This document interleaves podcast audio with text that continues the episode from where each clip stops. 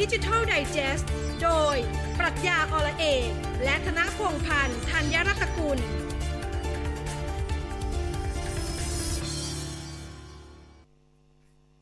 สวัสดีครับ ต้อนรับคุณผู้ฟังทุกท่านนะครับเข้าสู่ดิจิทัลไดจ e s t วันนี้เราเจอกันผ่านซูม สวัสดีพี่พศนะครับ สวัสดีคุณฟิลแล้วก็ท่านผู้ฟังทุกท่านด้วยครับผมสวัสดีครับ ก็วันนี้วันอาทิตย์ที่ 18 เมษายน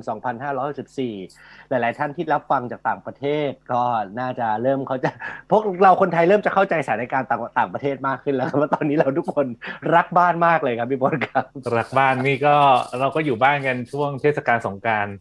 ครับเปื่อย แล้วแต่การทำการอีกกับพี่ ใช่แล้วก็ทั้งสัปดาห์เนี่ย เจอที่เจอเยอะสุดเนี่ย เราก่อนที่เราจะพูดเข้าเข้าเรื่องไดเจสของเราเนี่ยครัผบมเห็นเที่ยวทิปกันเยอะมากเลย เที่ยวทิปนี่นี่นี่ไหนไหนไหนไหนไหนจะ digest ซื้อดิจิตอลให้คุณผู้ฟังดูฟิลเพิ่งซื้อตัวนี้มาครับ เรียกว่า Oculus Quest 2 มันเป็น Facebook ที่มึงเข้าไป take มันไม่ต้องใช้ต่อกับมือถือ มันแค่ต้องใช้ account Facebook แล้วฟิล ได้เที่ยวทริปในนี้ แล้วฟิลอยากจะบอกว่า VR การเที่ยวทริปด้วย VR นี่มันตื่นตาตื่นใจจนไม่อยากเชื่อว่าเดี๋ยวนี้เทคโนโลยีมันได้ขนาดเนี้ยพี่จริงๆเนี่ย VR เนี่ยนอกจากเที่ยวทริปแล้วเนี่ยนอกจากเล่นเกมที่เราจะเห็นครับแบบสามร้อยหกสิบองศาเนี่ยครับคืออยากให้คุณฟิลแล้วก็ท่านผู้ฟังถ้าถ้าฟังแล้วเนี่ยใครยังไม่มีประสบการณ์เนี่ยคือครับดูหนังฟิลดูหนังฟิลใช้ดูหนังฟิลซื้อมาดูหนัง ดูหนังแล้วจะรู้สึกว่าเฮ้ยถ้าหนังเนี่ยมันประสบการณ์คนละเรื่องดิเฮ้ยมันคือ มันมีคนตอนที่ฟิลซื้ออันนี้มาคือตอนแรกฟิลพบว่าตอน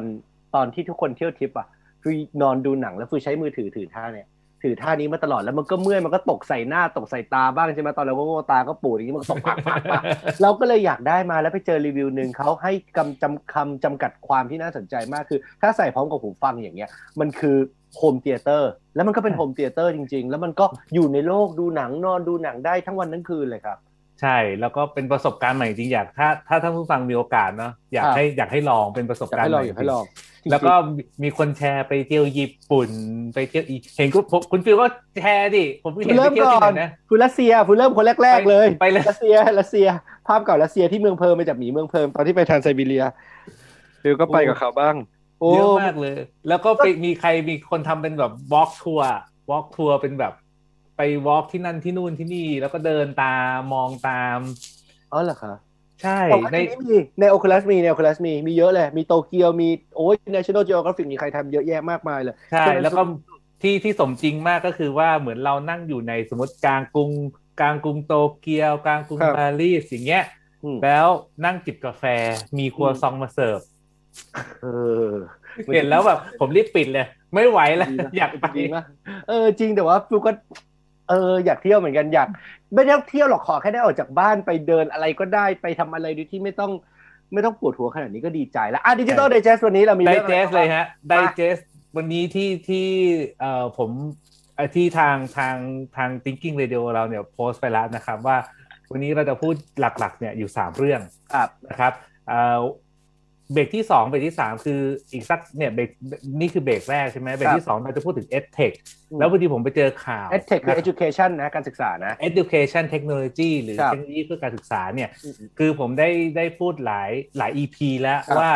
มันมีหลายอุตสาหกรรมไม่ว่าจะเป็นพวก e-commerce food delivery หรือออนไลน์มีเดียเนี่ยมันโตคครัรั้บงที่แล้วเราพูดถึง health tech ใช่ไหมฮะว่ามันอืมโตเป็นอุตสาหกรรมที่โตมากครับ อีกหนึ่งอุตสาหกรรมเนี่ยก็คือเรื่องของเอ่อเทคโนโลยีการศึกษาหรือ education tech เนี่ยแหละอืมโตมากๆจะมาคุยกันเรื่องนี้ฮะท่านผู้ฟังครับแล้วก็ผมไปอ่านข่าว พอดีว่าดีป้าเนี่ยคือหน่วยงานส่งเสริมด้านดิจิทัลเนี่ยของประเทศไทยเนี่ยเขาเพิ่งให้ทุนกับบริษัทสตาร์ทอัพครับแล้วหนึ่งในนั้นเนี่ยผมก็พอดีว่า เอ้ยรู้จักเป็นรุ่นน้อง ต้องบอกท่านผู้ฟังอย่างนี้เลยเป็นรุ่นน้องเพราะช่วงสงกรานต์ก็ก็เกรงใจไงไม่รู้จะโทรหาใครแล้วก็ต้องโทรหาคนใกล้ตัวก่อนเฮ้ยได้ทุนในเรื่องของเอ่อ EdTech ก็เลยเชิญเนี่ยเอ่อน้องนโมนะหรือคุณนโม คุณชลิพาเนี่ยมาคุยครับเรื่องของเอ่อสตาร์ทอัพที่เรียกว่า InsKru คุณ InScrew นโมคือใครมาจากครับ คุณนโมคือผู้ก่อตั้งเลย InScrew คือมาจาก Inspiration บวกแล้วก็คุณครูอ๋อโดยในข่าวเดี๋ยวที่ผมเห็นเนี่ยคือหนึ่งนอกจากได้รับรางวัลแล้วเนี่ยนะฮะครับเอ่อ ในของดีป้าได้รับทุนเนี่ยแล้วก็ในเรื่องของ education เนี่ยก็ได้รางวัลจากของ Disrupt University ของคุณกระทิงที่เขาครับทำเรื่องของ education tech เมื่อปี 2018 ด้วยอืมอืมแล้วก็ได้รับรางวัลของ Palm Mister Award ขึ้นเวที Creative Talk ผมก็เลย เอ้ย ไม่ได้ละอืมอืมเชิญมาคุยเรื่อง e d t e c h ให้เราให้ท่านผู้ฟังฟังดีกว่าว่าตอนให้นี้เห็น EdTech ภาพหน่อยนะมันถึงให้เห็นไภาพเลยเออนะครับเออเออเอาตัวจริงคนที่ทำเนี่ยครับมาคุยให้ฟังเลยว่าตอนนี้ e d t e c h บ้านเราไปถึงไหนละอืม แล้วเดี๋ยวทั้งผมเนี่ยช่วงท้ายๆถ้ามีเวลา ก็จะครัมาบคุยเรื่อง e d t e c h ในเรื่องของในในมุมของของ Southeast Asia ว่ามันครับโตอย่างไรบ้างนะครับ นี่คือวันนี้แต่ว่าก่อนที่จะเราจะเข้าเอ่อไปคุยกับทาง In คุณนโม School ครับนะครับคุณนโมคุณ In School เนี่ย ผมมีสองข่าวระหว่างเนี้ยผมก็มานั่งดูไม่ว่างครับ สัปดาห์นี้ว่างก็บอกเลยว่าคอนเทนต์แน่นนะคครัรับบแต่ว่า แต่ว่าอยากให้ดูอาการรีแลกซ์เดี๋ยวผมมีอยู่สองข่าวที่เอออยากเล่าจริงๆครับถ้ามีเวลาเนี่ย เรื่องแรกเนี่ยคือเรื่องที่เอ่อ Microsoft เนี่ยไปเทคโอเวอร์บริษัทหนึ่งฮะ ชื่อบริษัทเนี่ย Nuance ไม่แน่ใจผมอ่านถูกหรือเปล่านะ ผม N พยายาม U A N C E ใช่ไหมครับ ใช่ฮะ Nuance นะครับ Communication ครับ คือคือการที่ระดับบริษัทอย่างระดับ Microsoft เนี่ยอืมจะไปเทคโอเวอร์บริษัทต่างๆเนี่ยเป็นเรื่องธรรมดามาก แต่ครับกลายเป็นว่าเรื่องนี้เป็นข่าวใหญ่เลย เพราะว่าเป็นดีลที่เป็นการเอ่อซื้อกิจการของทาง Microsoft เนี่ยที่ใหญ่ที่สุดอันดับครับ2ตลอดระยะเวลา 40 ปีที่ผ่านมา Nuance เนี่ยเป็นบริษัทสัญชาติอเมริกันครับ แต่ว่าต้องบอกว่าเป็น multinational นะ คือทำเกี่ยวกับคอมพิวเตอร์ซอฟต์แวร์ แล้วก็เน้นเรื่อง AI สำหรับ healthcare ใช่ไหมแล้วใช่ก็ครับ telecommunication financial services retail government คือทำทำทำเกี่ยวกับซอฟต์แวร์ทั้งหมดเลย มีการทำ speech recognition ก็คือไอที่จับเสียงคำพูดอะแปลคำพูดแล้วมีการใช้ AI มาจับ revenue ก็คือรายได้อยู่ที่ 1,900 ล้าน1,900ล้าน US อะใช่เอ่อ CEO อ่าเราอาจจะไม่รู้จักชื่อว่ามาร์คดีเบนจามิน แล้วก็เอ่อบริษัทมีพนักงานกว่า 6,500 คนเริ่มต้นตั้งแต่ปี 1992ครับใช่ คือที่น่าสนใจคือที่บอกว่าไอ้คำว่าดิวที่เนี้ยใหญ่ยังไง เดี๋ยวเรามาบอกว่าไอ้ AI เนี่ยทำไม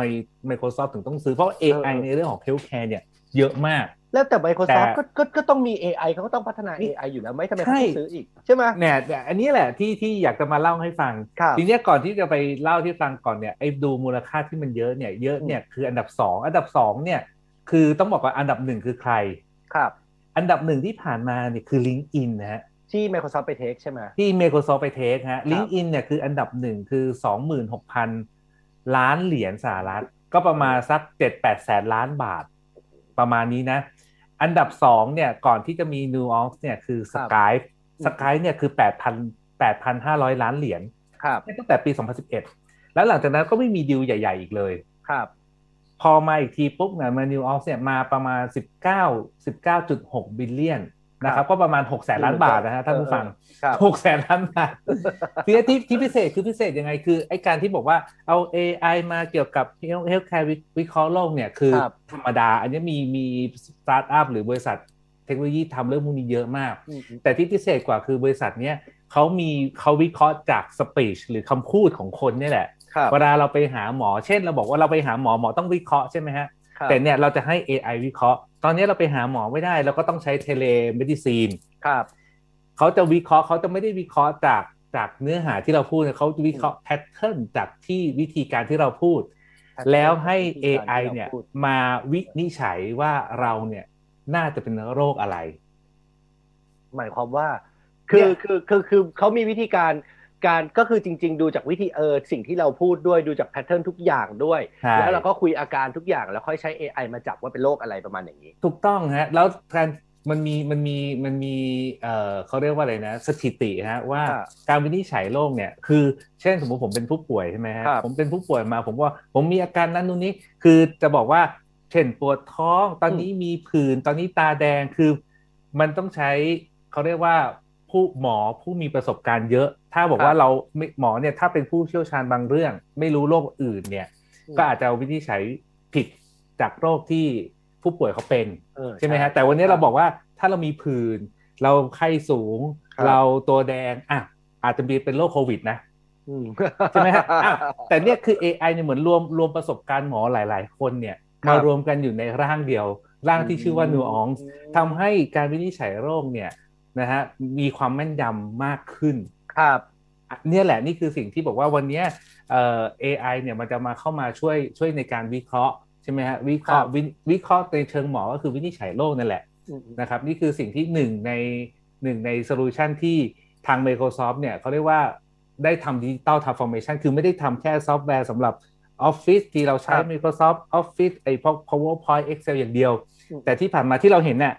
อย่างเรื่องเกมก็ทำเรื่องของ PlayStation ใช่ไหมฮะครับเรื่องเกมเรื่องเรื่อง Xbox ใช่ไหมฮะ มี PlayStation ของ Sony แล้วก็จะมี Xbox ของทาง Microsoft ครับแล้วก็มีเรื่องของเยอะแยะมากมายเลย Skype ก็มีใช่ไหมฮะครับมี Skype มีแล้วก็มีเอ่อ LinkedIn LinkedIn ครัเนี่ยคือโซเชียลมีเดียที่เอ่อสำหรับคนหางาน คนหางานหรือเป็นเป็นมืออาชีพใช่แต่เอาจริง ๆ นะ LinkedIn เนี่ยมันเป็นโซเชียลมีเดียที่มันแปลกประหลาดมากคือขั้นตอนในการกดรับเพื่อนเนี่ยมันมันไม่มี standard เลยคือก็กด accept กันไปหมดเลย เจอใครก็กด accept กันไปหมด แล้วก็บางคนก็บอกว่าได้งานฟูยังฟูไม่ค่อยได้เล่นเท่าไหร่มั้งก็เลยไม่ได้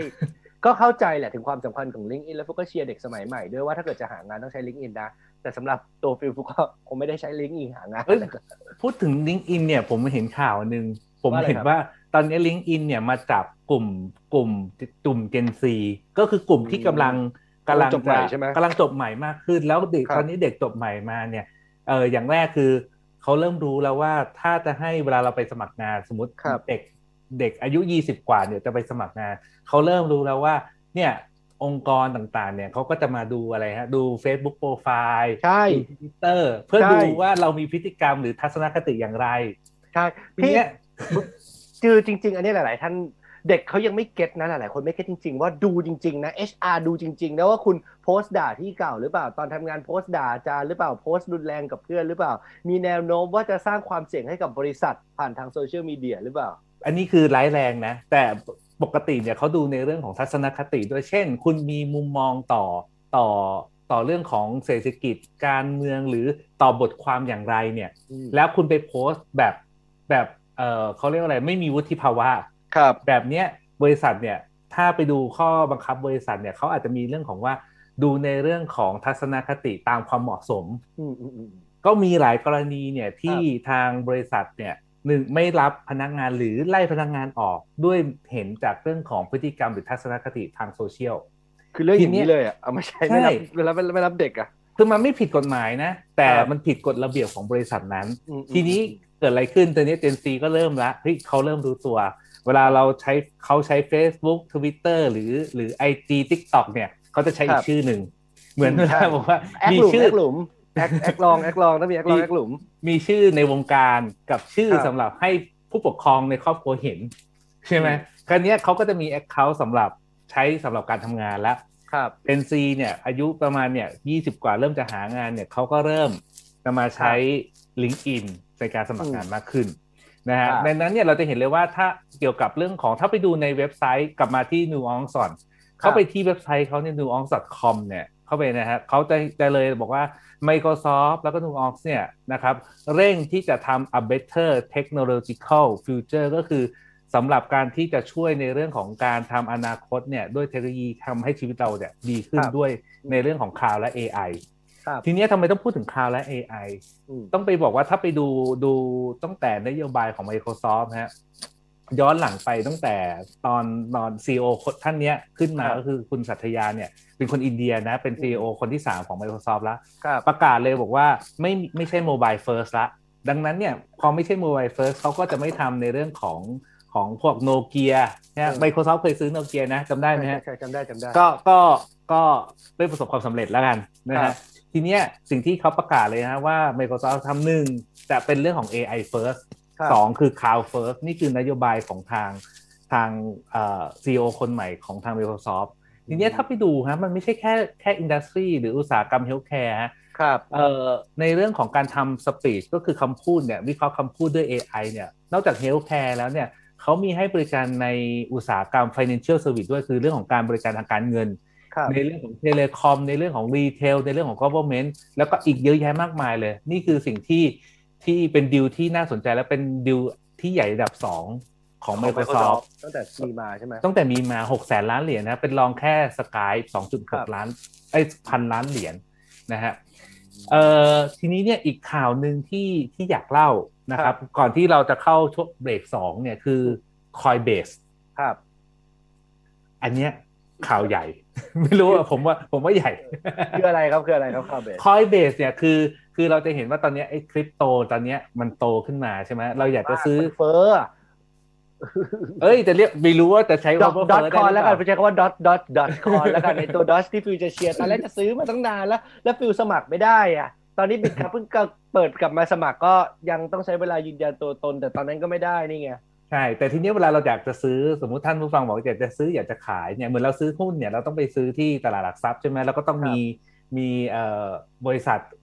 หลักทรัพย์เนี่ยที่จะมาซื้อขายให้เราครับเวลาจะซื้อเรื่องของคริปโตเคอเรนซีก็เช่นกันจะไปซื้อ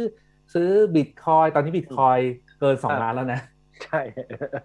และดูแนวโน้มจะพุ่งต่อด้วย ต้นปีที่เราเพิ่งคุยกันคุณฟิลท่านผู้ฟังถ้าจำได้คือตั้งแต่ล้านเดียวอะ ทะลุไม่ล้าถึนงล้านใช่ไหมตอนนั้นน่ะเออตอนนั้นยังเออไม่ถึงล้าน ประมาณเฉียเจ็ดดๆแปดแสนเออเออเจ็ดแปดแสนน่ะ แล้วตอนนี้สองล้านละเนี่ย ตอนนี้จะผ่านไปเท่าไหร่เองสามเดือนครึ่งสองล้านเป็นสองล้านแล้ว ประเด็นคืออย่างนี้ เราไม่ได้เชียร์อธิบายคุณผู้ฟังก่อนไม่ได้เชียร์เราไม่ได้เชียร์ให้ซื้อหรือไม่ซื้อนะครับเพราะว่าเราไม่ได้เป็นผู้เชี่ยวชาญแล้วเราไม่มีความรู้เรื่องเรื่องเรื่องสภาวะการตลาด demand supply ของเหรียญพวกนี้เลยเราไม่รู้เลย เราทุกอย่างที่เราบอกว่าถ้าทางมันจะขึ้นอีกคือ คือความรู้สึกส่วนตัวล้วนๆแล้วไม่ได้เชียร์เลยเด็ดขาดนะไม่ได้เชียร์คืออย่างนี้ทุกการลงทุนมีความเสี่ยงใช้คำเดิมมากเสี่ยงมาก แต่ทีนี้ประเด็นคือทำไมอยากจะเล่าเรื่อง Coinbase บอกว่าเล่าเรื่องคริปโตอีกแล้วบอกไม่ใช่ฮะ คือ Coinbase เนี่ยคือเป็นเหมือนตลาดหลักทรัพย์ที่เป็นครับเป็นตลาดในการซื้อขายแลกเปลี่ยนคริปโตเคอเรนซีอืมทีเนี้ยไอ้ Coinbase คืออะไร Coinbase เนี่ยคือกำลังได้เข้า IPO ละครับนะครับกลายเป็นว่าเป็นบริษัทเอ่อที่ทำในเรื่องของการซื้อขายคริปโตเคอเรนซีอะอันดับ2ของโลกนะฮะที่เข้าตลาดหลักทรัพย์ เข้าจดทะเบียนเนี่ยนะครับที่ตลาด NASDAQ โดยครับโดยมี Market Cap เนี่ยเทียบเท่ากับ Goldman Sachs ฮะ โอ้โหใหญ่มากนะหนึ่งแสนกว่าล้านเหรียญฮะเออใหญ่นะโอ้โหใหญ่มากเออๆนะครับใหญ่มากๆ แล้วก็สิ่งที่เกิดขึ้นคือตอนนี้เป็นตลาดหลักทรัพย์ที่ใหญ่กว่า NASDAQ ใหญ่กว่าอะไรนะ ใหญ่กว่านิวยอร์กอืมอืมอืมคือกลายเป็นว่าเนี่ยนี่คือสิ่งที่บอกว่าวันนี้โลกมันเปลี่ยนครับทีนี้เราว่าไม่ได้บอกว่าเอ้ย ตอนนี้ถ้าจะซื้อไม่ต้องซื้อหุ้นดีกว่าซื้อ ไม่ต้องซื้อทองมาซื้อไม่ใช่แบบนั้นไม่ใช่ไม่ใช่เราก็เราบอกว่าตอนนี้โลกมันเนี่ยหมุนแล้วมันหมุนเร็วมากเลยร็วมากหมุนเร็วหมุนเร็วมากแล้วคือคอยเบสเนี่ยทำไมเข้าตลาดที่อเมริกาคือ เข้าตลาดที่อเมริกาเพราะว่าเป็นบริษัทของอเมริกาครับเอางี้ก่อนสองก็คือว่าตลาดหลักๆเนี่ยที่ทำเนี่ยบอกว่าอันดับสองใช่ไหมอันดับหนึ่งอะคือ Binance ครับถ้ามือฟังบอกว่าเอ้ยแล้วคอยเบสกับ Binance ฟังแล้วงงๆคือคล้ายๆกับบิตครับอะครับบิตครับเราซื้อในเมืองไทยครับ ใช่ไหมเราเป็นคนไทยเราใช้เงินบาทซื้อบิตคอยต่างๆเนี่ยเราใช้บิตครับหรือซิกเมกหรืออะไรเนี่ยมันมีหลายหลายแบรนด์มากๆเลยใช่ไหมฮะอืมแต่ถ้าในตลาดโลกเนี่ยคือจะใช้ Coinbase แต่อันดับหนึ่คงรับจริงๆเนี่ยคือ Binance Binance เนี่ยคือของคนจีนครับนะครับของคนจีนแต่ว่าเป็นตลาดเนี่ยที่ไม่ได้จดทะเบียนที่ที่ประเทศจีนนะฮะจดทะเบียนที่รู้สึกถ้าจะไม่ผิดเกาะเคแมนหรืออะไรเนี่ยฮะครับที่คนทั่วโลกอะใช้กันมากที่สุดในโลกอืม นะครับดังนั้นเนี่ยนี่คือสิ่งที่ที่เริ่มเราเริ่มเห็นเรื่องของภาคการเงินเนี่ยครับนะครับเริ่มเปลี่ยนไปแล้วแล้วที่สำคัญก็คือว่าไอ้คอนเซปต์ในเรื่องของ DeFi DeFi คือ DEFI เนี่ย Decentralized Finance เนี่ยเป็นสิ่งที่มันมีสองยุคจริง ๆ นะ วันนี้ถ้าไปบอกว่าไป research ไปสอบถามว่า ถ้าคนรุ่นใหม่ คนรุ่นใหม่หมายความว่าอะไรอายุสิบปลายๆหรือยี่สิบครับต้นๆเนี่ยเขาจะลงทุนหรือเก็บเงินเนี่ยเขาจะเก็บกับอะไรอืม เราจะเห็นเลยนะ เริ่มมีคริปโตเคอเรนซีเป็นอ่าเป็นใช่เป็ใช่หนึ่งในหนึ่งในทางเลือกอ่าใช่ไหมฮะแต่นี่คือสิ่งที่แปลกไปแต่ก่อนเราต้องเก็บอะไรฮะ เก็บทอง เก็บที่ดินครับตอนเนี้ยมันไม่ใช่แค่นั้นละ แล้วถ้าไปดูคริปโตดูดูหลายบทสัมภาษณ์หลาย ๆ คนเขาบอกว่าเริ่มหันมาเก็บเงินหรือลงทุนเนี่ยทางเรื่องหนึ่งก็คือเรื่องของคริปโตเคอเรนซีอืมเราเริ่ม นะฮะนี่คือ Coinbase ดังนั้นเนี่ครัยบถ้าท่านลองไปดูได้ฮะ มูลค่าตอนนี้เนี่ยแสนกว่าล้านเหรียญแล้วฮะอืมนะฮะมูลค่า Market Cap ก็คือตลาดของเขาเนี่ยใหญ่ครับขนาดนั้นนะฮะหนึ่งจุดหนึ่งสองแสนล้านดอลลาร์ หรือประมาณสามล้านล้านบาท ก็ใหญ่กว่างบประมาณประเทศไทยอะฮะแน่นอนครับคนงบประมาณประเทศไทยปีหนึ่งสองล้านล้านมั้งสองสองจุดสองประมาณสองล้านล้านใช่เออฮะใช่ใช่ใช่ใช่ก็เออเมื่อกี้เติมนิดนึงที่ฟิวพูดถึงบิตครับอะครับคือก่อนหนั้นเนี่ยบิตครับตอนที่มันมีเรื่องเรื่องเซิร์ฟเวอร์เรื่องเรื่องเรื่องมันล่มระบบมันมีปัญหาใช่ไหมแล้วกรตก็มีการออกมาตรการออกกฎเกณฑ์มา ล่าสุดบิตครับคือกลับมาอนุญาตให้คนเข้ามาสมัครได้แล้วนะครับคือสามารถกลับไปสมัครได้แล้วฟิวเคยบ่นกับพี่พศตั้งแต่ตอนต้นปี แล้วว่าจะสมัครแล้วสมัครไม่ได้จำได้ไหมพี่พศใช่สุดท้ายคือแต่ตอนนี้แต่ต้องว่ามีขั้นตอนยืนยันตัวตนใช่แล้วปัญหาของขั้นตอนยืนยันตัวตนตอนเนี้ยคือ ตามรายละเอียดที่บิดครับก็ให้มาเขาบอกว่าคนเนี่ยแห่กันมาสมัครเยอะมากมากมากมากมากจนทำให้ตอนเนี้ยมันมีการยืนยันตัวตนมันล่าช้า แล้วมันก็จะมีทั้งหมดหลายๆ step อะฟิวก็จำไม่ได้ว่ามัน 3 หรือ 4 step ว่า ถ้าเกิดว่าคุณสมัคร step หนึ่งคุณจะสามารถมี transaction เท่านี้เท่านี้ได้แค่ล้านบาทเท่านี้ ถ้าคุณ step ที่ 2 ใช้ verify บัญชีด้วยจะเท่านี้เท่านี้คุณ verify รายรับรายจ่ายด้วยคุณจะได้เท่านี้ตามมาตรการต่างๆ เขาก็มีการออกมาให้ชัดเจนมากยิ่งขึ้นใช่แต่ก็ต้องบอกท่านผู้ฟังนะบอกว่าไม่ใช่แค่ Bitkub โดนนะเจ้าอื่นเขาก็โดนโดนหมดโดนหมดโดนหมดก็โดนหมดกลตก็ลงลงโทษใช่ว่าใช่ถ้าถ้าไม่มีกระบวนการที่ครับที่มั่นคงปลอดภัยหรือน่าเชื่อถือเนี่ยกรตเขาก็ลงดาบแบบนี้บิดคครัรับบไม่ได้โดนเจ้าเดียวไม่ได้โดนเจ้าอื่โดนทั้งหมดเลยโดนโดนทั้งหมดเลยครับ แล้วก็พอโดนแล้วก็กลับมา ใช่ ก็คือต้องไปแก้ระบบอะแก้หลังบ้านพอแก้หลังบ้านเสร็จก็กลับมา แล้วก็เสริมนิดนึงคือ ใครที่กำลังจะคิดจะเข้ามาตอนนี้ฟูเห็น 2 โพสต์ที่น่าสนใจเรื่องนี้โพสต์แรกคือคนจำนวนมากเคยเปิดบัญชีบิตคอยไว้เมื่อประมาณแบบเลเซห้าปี7ปีที่แล้วตั้งแต่มันยังถูกอยู่ตอนที่กระแสมันเริ่มเข้ามา แล้วสุดท้ายหาตัวเลขไม่ได้ หา password ไม่เจอหา account ไม่เจอใช่คือต้องเข้าใจว่าพอมันเป็น decentralized finance ก็คือมันเป็นเงินที่ไม่ได้มีผู้ที่มากำกับดูแล มันคือไม่มีใครดูแลนะ ถ้าเกิดว่าคุณทำเลขบัญชีทำ password หาย คืนคือหายนิดนิรันดร์การเลยนะครับ นิจใช่นิรันดร์กาลจริงดังๆแล้วนั้นก็เนี่ยครับครับเน้นอีกอันหนึ่งคือ ตอนเนี้ password รุ่นใหม่เนี่ยมันจะเป็นเขาเรียกว่าเป็น chain word คือเขาจะให้เป็นคำพูดคำพูด 20 คำก็มีคนหนึ่งที่น่าจะ save ไว้ในเครื่องแหละ แล้วพอ save ไว้ในเครื่องหรือว่าไป up ไว้ใน cloud เพราะกลัวว่าจะลืม มันมีระบบที่ AI ที่ไปอ่านไอ้พวก chain word พวกเนี้ยแล้วก็ hack เอาเงินไปหมดกระเป๋าก็เป็นไปได้แล้วก็ไม่มีใครออกมารับผิดชอบได้ด้วย เพราะมันคือ decentralized มันมีความเสี่ยงเยอะผู้ใช้คำจริงพูดนี้ใช่ต้องบอกอย่างนี้ว่าทุกเรื่องแหละนอกจากความเสี่ยงแล้วเนี่ยคือคนที่คนที่จะมาหันมาสนใจเรื่องเนี้ยคือไม่ใช่มีเงินอย่างเดียวนะครับคุณต้องมีความรู้ด้วยต้องศึกษาเยอะมากต้องศึกษาเยต้องอะศึกษามากจริงอย่างน้อยเนี่ยคุณต้องเข้าใจว่ามันมีคำว่า public public key ๆครับกับ private key ไอเนี่ยแค่นี้พวกก็งงแล้วอะตัวนั้นแหละคือเนี่ยคือเบื้องต้น คือเบื้องอ่าคือบางคนเนี่ยเห็นท่านไปอยู่ในกลุ่มของคนนักลงทุนเนี่ย ในอ่าเรื่องของของคริปโตจะเห็นเลยว่าเฮ้ยลืมคีย์ตรงนั้นคือลืมเออคือเข้าไปไม่ได้แล้วทำยังไงดีคือแบบคุณต้องไปศึกษาก่อนใช่มันไม่ใช่ใช่ต้องเข้าว่าใจตรงนี้ ไม่ใช่แค่เข้าใจตลาดนะเข้าใจเทคนิคมันด้วยอืมนะครับเหมือนเราเล่นครับหุ้นอะเราก็ต้องเข้าใจศัพท์เทคนิคของมันครับนะคแล้วรับก็จดไว้ในกระดาษครับ สำคัญมากคือจดไว้ในกระดาษ เพราะว่าคุณไม่มีทางรู้ว่าจะโดนแฮกเมื่อไหร่อะโอเค หมดเวลาช่วงแรกแต่เพียงเท่านี้ เดี๋ยวช่วงหน้ากลับมาเรามาคุยเรื่อง EdTech ใช่ไหมพี่พศใช่ครับผม Education Technology เดี๋ยวเราจะเข้ามาดูว่าเอ๊ะประเทศเราที่ตอนนี้ทุกคนต้องใช้ซูม และดูท่าทางลูกหลานของแต่ละท่านก็ยังต้องใช้ซูมในการเรียนต่อไปแน่นอน เดี๋ยวเรามาดูว่าตอนนี้เราถึงไหนกันแล้ว พักครู่เดียว Digital Digest ครับ รายการดิจิทัลไดจ e s t โดย ปรัชญาอละเอกและธนพงษ์พันธ์ธัญรัตนกุล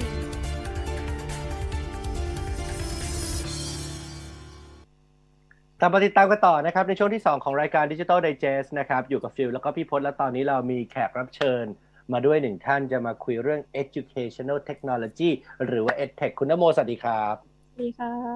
สวัสดีครับคุณนโมฮะคุณครันบโมชลิพา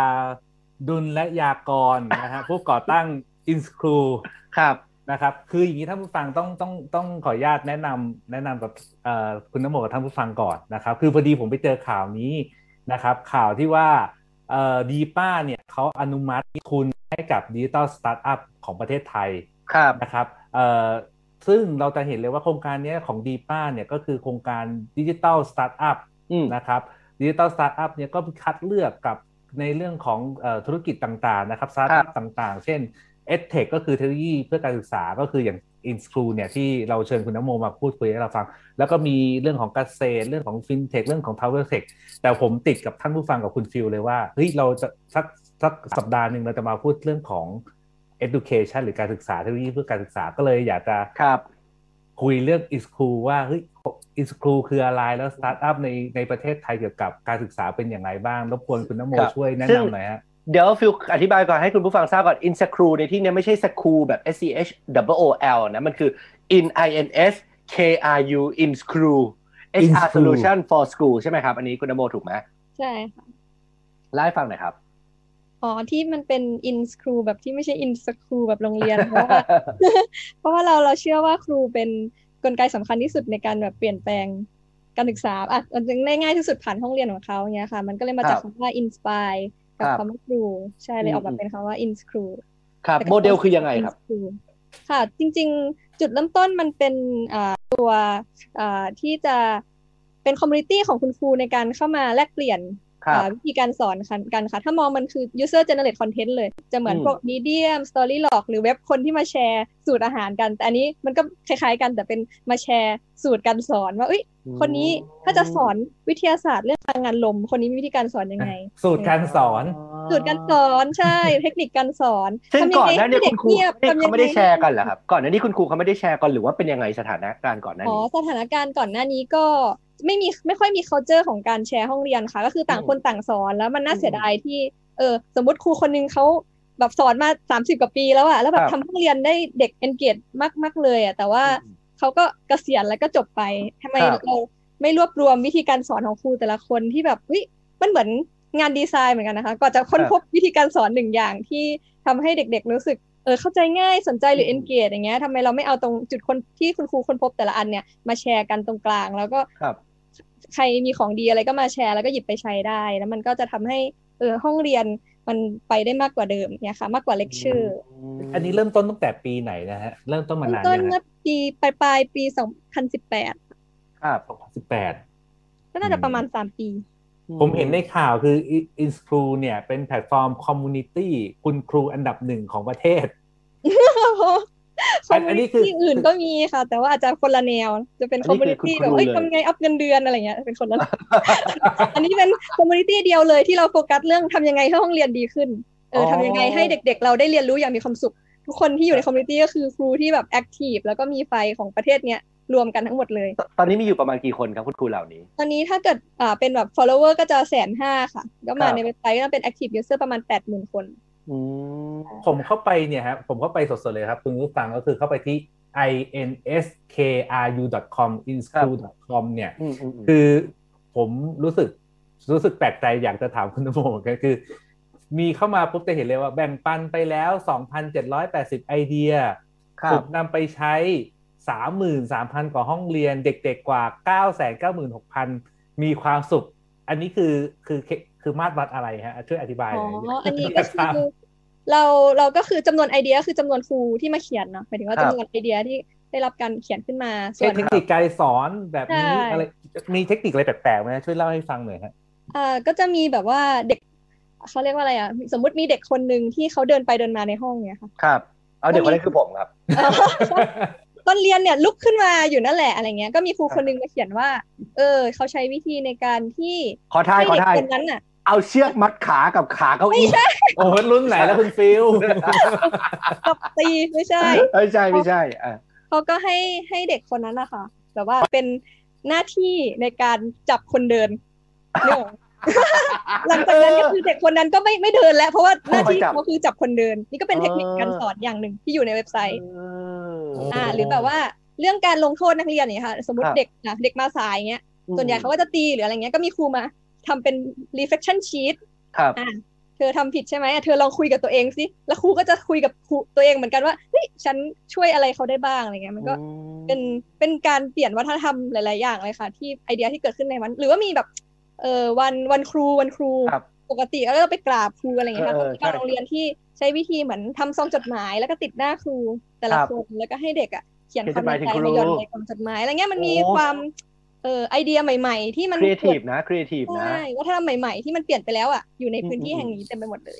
คุณครูเหล่านี้ที่เข้าไปเนี่ยเขารู้จัก InsKru ได้ยังไง แล้วเท่าที่มีนะตอนนี้เป็นครูจากที่ไหน เพราะว่าที่ฟิวถามเพราะตอนแรกฟิวคิดว่าเฮ้ยจะมีเฉพาะคนในเมืองหรือเปล่าแต่ฟิวเห็นไอเดียล่าสุดใหม่ๆเลยนี่ปัตตานี ปัตตานีใช่ค่ะมาด้วยเออ ก็ส่วนใหญ่จะรู้จักผ่านเพจ Facebook ค่ะ เพราะว่าครับเหมือนเราก็ทำ content ที่น่าสนใจให้คุณครูติดตาม ก็คนก็แชร์กันเยอะเยอะอยู่ user ก็จะมาจากตัวเพจนี้เลย แล้วก็จริง ๆ อะ ส่วนใหญ่เป็นกรุงเทพนะคะ แต่ว่าก็จะมีตามหัวเมืองใหญ่ๆ ตามจังจังจังหวัดต่าง ๆ เช่นปัตตานีอะเป็นแฟนคลับเลยเลย แล้วก็เชียงใหม่หรืออะไรเงี้ยค่ะ แล้วก็ที่เราได้แบบแบบไปจัดเวิร์กช็อปการสอนตามจังหวัดต่าง ๆ ด้วย ก็เป็นการแบบว่าขยายอืม ให้เขารู้จักมากขึ้นค่ะเพจก็จะนี่มีหคืลาอกหลายเลยตั้งแต่แบ่งปันไอเดียอ่าการสอนโรงเรียนรัฐบาล ส่วนใหญ่จะเป็นโรงเรียนรัฐนะไม่ใช่โรงเรียนเอกชนเป็นโรงเรียนที่ไม่พร้อมเลย เป็นอ๋อโรงเรียนขนาดเล็ก ยิ่งยิ่งโรงเรียนขนาดเล็กอะค่ะครูจะยิ่ง active ครับเพราะมันต้องครีเอทีฟมากในการเออที่แบบใช่ว่าเอ้ยฉันจะทำยังไงให้เด็กสนใจต้องหาทางใช่เมื่อกี้เพจคือ in ครูพื้นที่แบ่งปันไอเดียการสอนใช่อันนี้ค่ะนะครับโอเค in ครูไทยแลนด์นะครับค่ะโอ้โห แล้วไอ้ตัวตัวที่วัดว่าเด็กๆกว่าเก้าแสนกว่าหมื่นเก้าแสนกว่าคนนี่คือวัดจากจำนวนอ๋อก็ห้องห้องเรียนอะไรอย่างงี้ป่ะฮะ ก็คือว่ามันจะมียอดนำไปใช้ใช่ไหมคะ ยอดนำไปใช้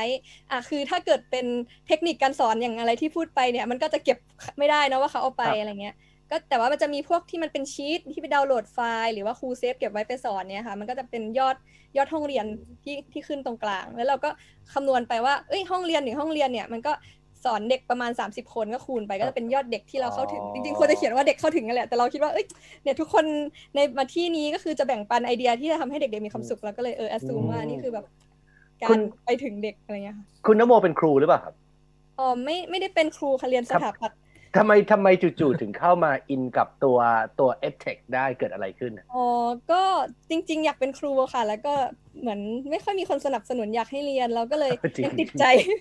อยากแล้วก็ยังติดใจเยอะก็ไปเป็นครูอาสาไปอะไรอย่างเงี้ยเราก็รู้สึกว่าเฮ้ยกลับมาเขาก็อยู่กับครูของเขาอยู่ดีอะไรเงี้ยเราทำอะไรครับได้มากกว่านั้นไหมเราก็เลยเอ้ยเราจะเอาความรู้ในด้านดีไซน์เนี่ยมา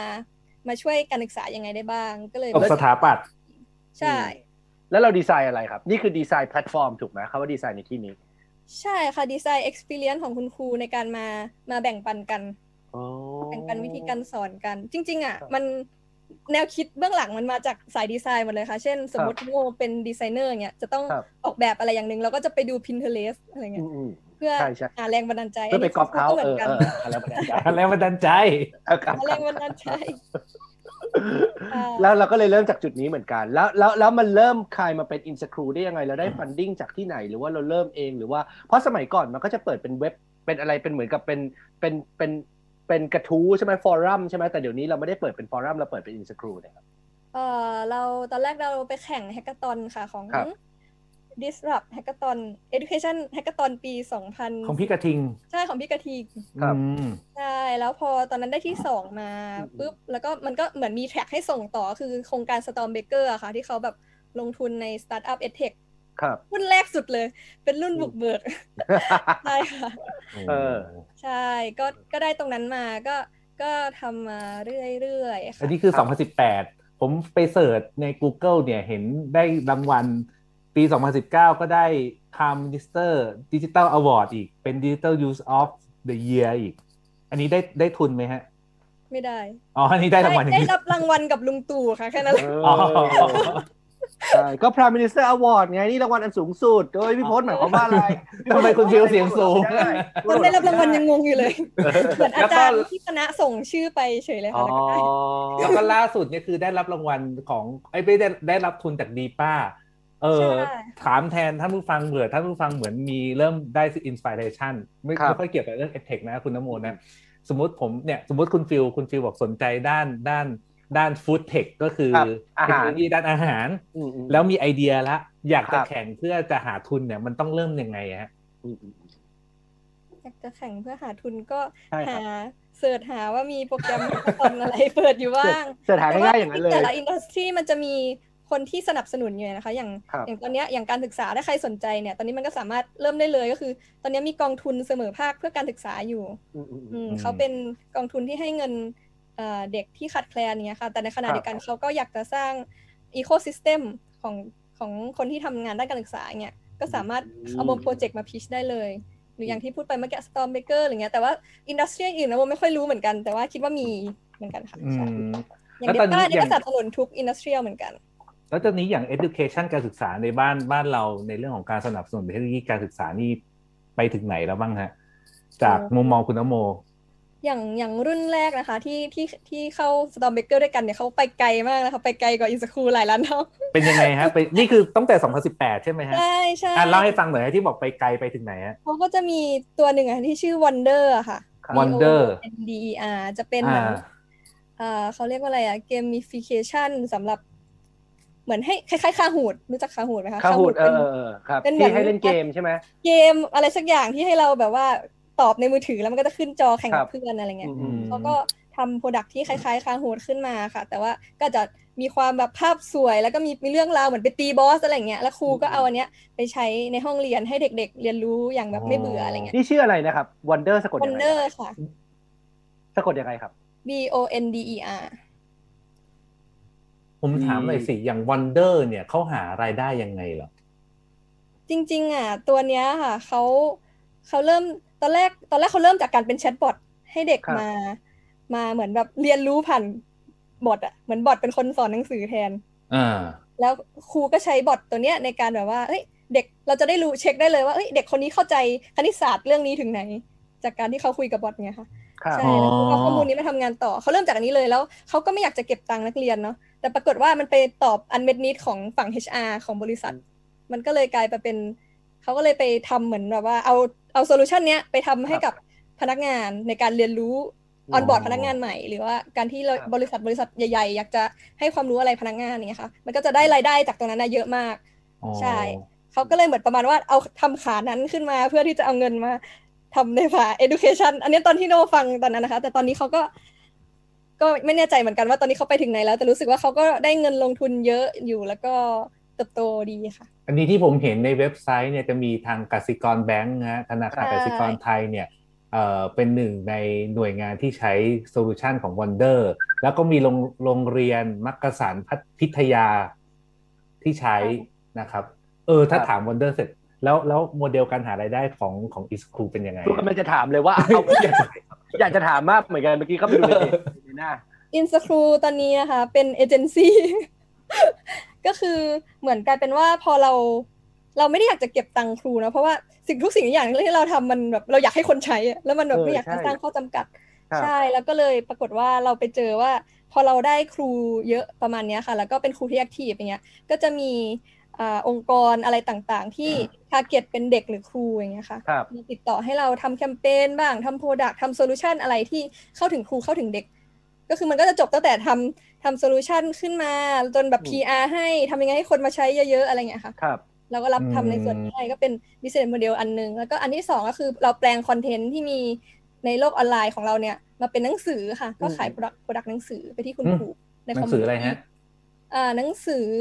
ทุกการสอนเป็นไปได้ค่ะ ก็คือเอาเรื่องราวของคุณครูที่เราพบเจอมาตลอดปีมามาเขียนเป็นหนังสือครับ อืมอืมอืมใช่ค่ะปีที่แล้วก็ออกมาสี่เล่มอืมตอนแรกสี่เล่มตอนแรกเลยก็เอ้ยจะเป็นสำนักพิมพ์ดีไหมแต่ก็เอาไว้ก่อน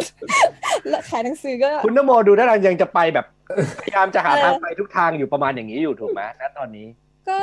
ก็ตอนนี้ก็ชัดขึ้นนะคะว่าโอเคอืมขาหนึ่งเราก็เป็นเหมือนเอเจนซี่ production house ที่ครับรับทำ solution ที่สำหรับ solution คนที่มีความต้องการที่จะครับเข้าถึงครูเข้าถึงเด็กเนาะ กับสองก็คือมี product เป็นของตัวเองก็เป็นหนังสือขายเข้าไปหในนังสือเออ community ใช่ใช่แล้วก็ใช่ส่วนสุดท้ายที่จะมา sustain ตัวเว็บไซต์ก็คือส่วนที่ส่งไปดีป้านี่แหละค่ะ ใช่จะเป็นตัวต่อยอด insKru เดิมเนี่ยอืมให้ไปขายในโรงเรียนครับประเด็นนี้ผมสนใจมากว่าตอนเนี้ยฟิวเชื่อว่าทุกคนรู้หมดแล้วว่าการศึกษาประเทศเรามันมันไม่ได้ perfect มันไม่ได้ดีที่สุด หลังจากที่คุณนโมได้เข้ามาปลุกปล้ำอยู่ในแวดวงการศึกษามาทำเอ t เทคแล้ว ผมมีสองคำถามคำถามแรกคือ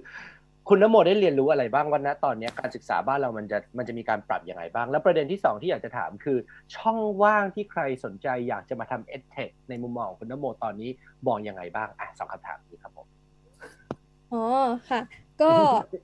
เดี๋ยวนะคำถามแรกคือแรกคือมันมุมมองของการศึกษาไทยณตอนเนี้ยเราเราคิดว่าเอ้ยเราเราโซลูชันหรือว่าโอกาสการพัฒนาต่อไปเอาเรามองยังไงบ้างอะตั้งแต่ที่คุณนโมมาทำ ตั้งแต่มาทำนะคะ ก็คือมันรู้สึกว่าเป็นเป็นอะไรที่เปลี่ยนแปลงไวมาก เพราะว่าอะเดี๋ยวก็เฮ้ยการเรียนรู้มันต้องเปลี่ยนไปแล้วต้องเป็นครับสมรรถนะอย่างเงี้ยค่ะอืม competency based learning กำลังจะมาในปี 2564 ก็คือครับตอนนี้เราจะไม่ถามแล้วว่าเอ้ยเด็กจบคาบนี้ไปแล้วจะมีความรู้อะไร แต่เราจะถามว่าเด็กจบคาบนี้ไปแล้วจะทำอะไรได้ เขาได้สมรรถนะอะไรกลับไปเงี้ยค่ะเขาได้ skill อะไรกลับไป คือมันกำลังจะเปลี่ยนอย่างเงี้ย ทั้งครับประเทศในปีหน้าเหมือนว่ากระทรวงพูดไว้นะคะ แต่ว่าครับ เขาไม่ได้เตรียมครูเลยอะคือครูก็กำลังคือครูก็จะต้องไปหาทาง solution เองเพราะเขามีนโยบายส่งมาอย่างนี้ประมาณอย่างนี้ ใช่ มันก็จะเป็นอะไรประมาณเนี้ยที่เราต้องคอยแบบ support คุณครู แต่ในขณะเดียวกันเราก็เจอว่าเออมีมีคุณครูที่ที่พยายามเปลี่ยนแปลงตัวเองอยู่เยอะพอสมควร แล้วก็มีคุณครูที่รู้สึกไม่ไหวแล้วกับระบบนี้อยู่พอสมควรนะคะมันก็เป็นอะไรที่หยิบตรงไหนก็ก็มีแต่ปัญหาเนาะแต่ในขณะเดียวกันเราก็มันก็มีเวที่จะช่วยมันไปได้ใช่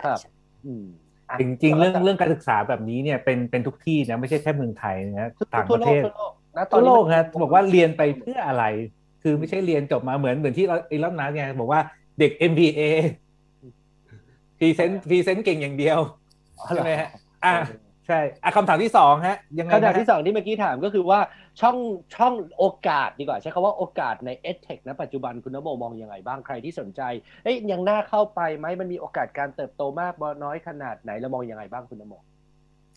คือตอนนี้ถ้าเกิดส่วนใหญ่คนเขาก็จะเล่นในตลาดแบบติวเตอร์ค่ะมี e d t e c h แบบแนวแนวติวเตอร์เยอะมากเลย matching คนสอน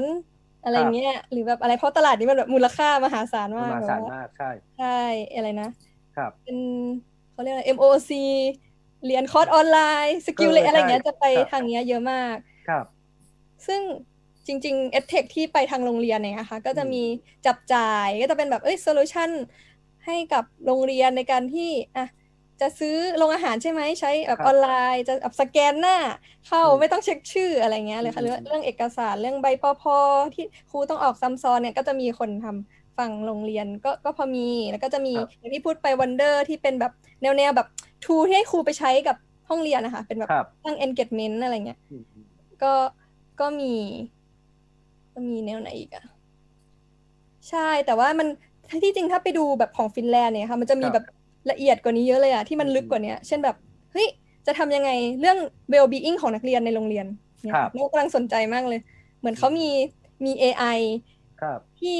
ให้เด็กอะคุยกับ bot ตัวเนี้ย แล้วก็จะเช็ค well being ของเด็กได้ว่าตอนนี้สภาพจิตใจเป็นยังไง แล้วก็ report ไปที่ผู้ปกครองหรือว่าพออได้เลย ครับคือตัวมีมันจะมีโซลูชันอะไรที่มันแบบดูลึกกว่าของไทยเยอะมากเลย แล้วก็เลยรู้สึกว่าในประเทศไทยยังมีแบบยังมีโอกาสเยอะนะใช่ถ้าเราถ้าเราแบบทำลึกกับมันจริง ๆ ที่ไม่ใช่แค่ผิวแบบโอเคทำให้เด็กสอบได้ทำข้อสอบทำอะไรอย่างเงี้ยค่ะอืมมันมีมันมีอะไรที่แบบต้องแก้อย่างเรื่อง well being ของนักเรียนเรื่องการแบบส่งเสียงของนักเรียน student voice หรือเรื่องอะไรอย่างเงี้ยที่แบบเมืองนอกมันไป ไปไกลแล้วอะก็น่าก็น่าเล่น หรือว่า tool ที่มาช่วย support ครูจริง ๆ ก็ก็ยังน้อยนะคะ เรื่องเอกสารจริง ๆ ปีที่แล้วอะเราจัดแบบ insKru Hackathonอะก็คือเหมือคืออะไรนฮะให้ให้ให้ครูพกปัญหามาค่ะ แล้วก็ให้ครับคนทั่วไปที่แบบ developer หรืออะไรเงี้ยที่เขาอยากช่วยการศึกษามาครับเจอกัน แล้วก็มีคนคิด solution เป็นแบบเหมือนตัวช่วยออกหนังสือราชการอะ เออเพิ่นน่าสนใจนะใช่แต่ตอนเนี้ยไม่รู้เป็นยังไงแล้วเหมือนกันว่าแบบเออใช่แต่ว่าจริง ๆ มันก็ช่วยครูนะเพราะว่าปกติทำเอกสารทีนึงก็ต้องกลับมาแก้เยอะค่ะเยว่าอะแบบมากสะกดผิดนิดหน่อยก็อะโดนตีกลับอะไรเงี้ยเสียเวลาชีวิตมากตั้งหน้าไม่ตรงก็ช่วยตั้งหน้าไม่ตรงตั้งไม่ตรงคุดขาพูดไม่ตรงใช่ไม่ผมเคยได้ยินนะว่าคุณครูหลายท่านละกันที่ผมเคยได้ยินว่าคือไอ้เวลาสอนนะไม่เหนื่อยหรอก ใช้เวลาประมาณสักสิบเปอร์เซ็นอีกเก้าสิบเปอร์เซ็นคืองานเอกสาร ใช่เออก้าวต่อไปของอินสครูเรามองยังไงบ้างครับก้าวต่อไปของยูสคูมองว่าจะเป็นลิงก์อินของครูค่ะแต่ครับว่า คือตอนเนี้ยเราไม่มีเราไม่รู้เลยว่า คือตอนจริง ๆ ก็ไปคุยกับกระทรวงมาค่ะ คือกระทรวงกระทรวงตอนเนี้ยกำลังจะรวบรวม Data อยู่ในประเทศว่าเอ้ยเรามีครูเป็นยังไงอะไรยังไงอย่างเงี้ยค่ะ แต่ว่า Data มันก็ไม่ได้เชื่อมร้อยเรียงต่อกันขนาดนั้นครับใช่แล้วเหมือนจริง ๆ อะ ตัว i n s t a c r u เองอะมันเป็นโปรไฟล์ของคุณครูที่ดีมากเลย เพราะว่าอะเราจะมีอะไรบ้าง เราจะมีทั้งเอ้ยเขาสอนเป็นยังไงใช่ไหมคะอยู่ในแพลตฟอร์มแล้วครับกับอย่างที่สองยังไม่ได้เล่าไปมันเป็นตัว feature ชื่อว่า student feedback evaluation นะคะ คือจะเป็นตัวช่วยให้ครูเนี่ย สร้างฟอร์มในการที่ไปให้เด็กๆ ให้ feedback ตัวเอง งงไหมเหมือนแบบว่าเอยสอนเสร็จแล้ว ช่วยประเมินครูหน่อยว่าคาบนี้เป็นยังไงบ้างรู้สึกยังไงเข้าใจแค่ไหนครับหรือว่าจบเทอมอะค่ะ ก็แบบอะ ลองบอกครูหน่อยว่า นึกถึงครูนึกถึงคำไหนบ้าง รู้สึกปลอดภัยที่จะเข้ามาคุยกับครูแค่ไหนอะไรเงี้ยค่ะเราอ๋อเราได้ว่าหลบตัวเนี้ยขึ้นมา เพราะว่าเราอยากจะทำให้เสียงของนักเรียนเนี่ย ไปอยู่อยู่ในห้องเรียนมากขึ้นมันถึงพิคเศรูษมากขึ้นแล้วก็ถึงโรงกเรียว่านกมากระดาษขึ้นทั่วไปทำไมเพราะทุกๆ หลังเทอมทุกคนก็ต้องไอประเมินครูอยู่แล้วมั้ยประเมินบทเรียนการสอนการเตรียมอ๋คอวามคือจริง ๆอะมหาลัยทำนะคะ แต่ว่าครับ ไอโรงเรียนอะยังไม่ได้มีการทำอย่างแพร่หลายอ๋อแล้วก็โรงเรียนที่ทำอยู่อะค่ะ จะเป็นแบบการทำเพื่อไปแลกเกรด แล้วก็เป็นติ๊กติ๊กติ๊กแล้วก็ไม่ได้มีมีความหมายอะไรครับแต่ตัวที่เราออกแบบมาเนี่ย เป็นแบบรีเสิร์ชมาจากว่าเอ้ยเด็กอยากบอกอะไรครูครูอยากรู้อะไรจากเด็ก แล้วก็กระทรวงครับอยากรู้อะไรจากครูเนี่ยค่ะออกมาเป็นคำถามที่แบบ user friendly เด็กก็จะตอบสนุกตอบตอบไปเรื่อยๆน่ารักน่ารักอะไรอย่างเงี้ยค่ะ แล้วก็สุดท้ายมันจะมาเป็น report ได้ ซึ่ง report ตัวเนี้ยก็คือเอาไปยื่น ไปยื่นประเมินครูได้ แทนที่เขาจะต้องมาอะไรนะกรอกว่าเอ้ยฉันเป็นยังไงแบบ fake ก็ได้ใช่ไหมคะ หรือว่าไงอย่างเงี้ยอันนี้ก็คือเอาผลของเด็กอะมาส่งประเมินครูได้เลย ใช่ และนี่คือเป็นสิ่งที่เราพยายามจะเปลี่ยนระบบประเมินครูตรงนี้ เพราะว่าสุดท้ายแล้วถ้าเราไม่เปลี่ยนครูที่มีไฟยังไงเขาก็จะหมดไฟแบบว่ามันไม่มีคนเห็นคุณค่าผลงานของเขาสิ่งที่เด็กบอกเขาว่าเอ้ยห้องเรียนเขามันดีมากเลยนะ แต่มันไม่สามารถส่งไปถึงแบบพออหรือว่าคนที่ทำงานกับครูได้เงี้ยค่ะอิสครูอืมก็เลยอยากเป็นตรงเนี้ยที่ จะเป็นเหมือนเนี่ยโปรไฟล์ของครูที่มีทั้งแบบเฮ้ยครูคนนี้สอนเป็นยังไง เด็กบอกว่าครูคนนี้เป็นยังไง แล้วก็เนี่ยตรงเนี้ยแล้วก็ใช้ในการที่ครูประเมินครูได้ และในขณะครับเดียวกัน กระทรวงก็จะมี Data ตรงเนี้ยในการดูว่าเอ้ยครูควรจะพัฒนายังไงต่อไป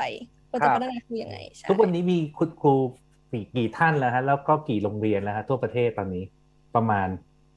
ตอนนี้เหรอคะถ้าเป็นในแพลตฟอร์มสี่หมื่นคนนะคะแต่ว่าโอ้ ยังไม่ได้เช็คโรงเรียนว่ามีกี่โรงเรียน โอ้โหโอ้สี่หมื่นคนน่าจะหมื่นเคยเหมือนเคยเช็คหมื่นโรงเรียน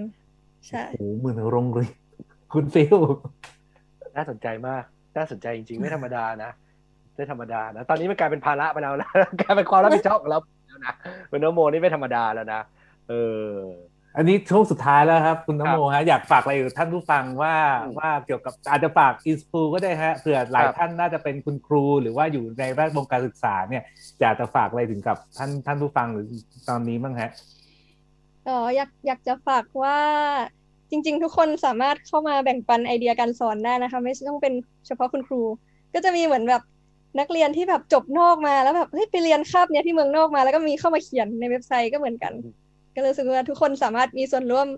กับการศึกษาได้ อย่างอืมพี่พจน์อย่างเงี้ยก็มาแชร์ได้นะคะ สอนดิจิทัลอะไรเด็กๆยังไงเฮ้ยมันมีใครที่มีอยากระดับจะส่งมีระดับต่อมหาวิทยาลัยด้วยใช่ไหมฮะอ๋อมีมีระดับไหนบ้างฮะในในจอินสริงปูๆอะค่ะ เปิดตั้งแต่อนุบาลถึงมัธยมจริงๆก็มีกลุ่มมีช่องมัธมหาวิทยาลัยแหละแต่เราแค่ยังไม่ได้โฟกัสในการขยายเฉยๆก็มาเขียนทิ้งไว้ได้เผื่อเราอีกหน่อยเราขยายไป ใช่ ค่ะ แล้วก็จริง ๆ ปัญหาการศึกษามันมันมีอะไรให้ทำเยอะมาก ครับ แล้วก็สนุกสนานค่ะหรือว่าสนุกอาจจะต้อง มีความพยายามกับฟิลอื่นนิดหน่อยครับยอดใช่เยี่ยมครับ พอพอพอจะเห็นภาพมากขึ้นสามารถผมสามารถสอนออนไลน์ผ่านในอินสครูได้เลยไหมหรือว่าหรือว่าคือมันคลจะแบบไม่ใช่พื้นที่ที่ส่งไปถึงเด็กโดยตรงนะคะ มันจะเป็นครับพื้นที่ที่ส่งไปถึงคนที่สอนด้วยกันอะ โอเคโอเค ใช่ แสดงว่าเขาจะต้องอธิบายเป็นในเชิงนั้นมากกว่าอะเอาเป็นว่าใครที่สนใจลองเข้าไปดูในเว็บไซต์ของ Inscrew ได้นะครับ inskru.com ก็กดเข้าไปจะเห็นมีตั้งแต่หมวดหมู่ไอเดีย มีกลุ่มดาวไอเดีย มีการพูดถึงการแบ่งปันไอเดียสำหรับคุณครูแต่ละท่าน เป็นจุดศูนย์กลางที่จะมารวมกัน หรือว่าใครจะเข้าไปใน Facebook Facebook ก็ i n s c r e w เหมือนกัน แต่ว่ามันจะเป็น i n s c r e w ขีดพื้นที่แบ่งปันไอเดียการสอน ก็เข้าไปดูได้ลองไปศึกษาได้ ยังมีโอกาสมากมายวันนี้ขอบคุณคุณนโมมากครับขอบคุณค่ะขอบคุณคุณนโมเช่นกันครับขอบคุณครับสวัสดีครับผมพักกันก่อนสักครู่ครับคุณผู้ฟังครับเดี๋ยวช่วงหน้ากลับมาติดตามดิจิ t a ลไดจ e s t กับเราสองคนกันต่อครับ รายการดิจิทัลไดจ e s t โดยปรัชญาอละเอกและธนพงษ์พันธ์ธัญรัตนกุล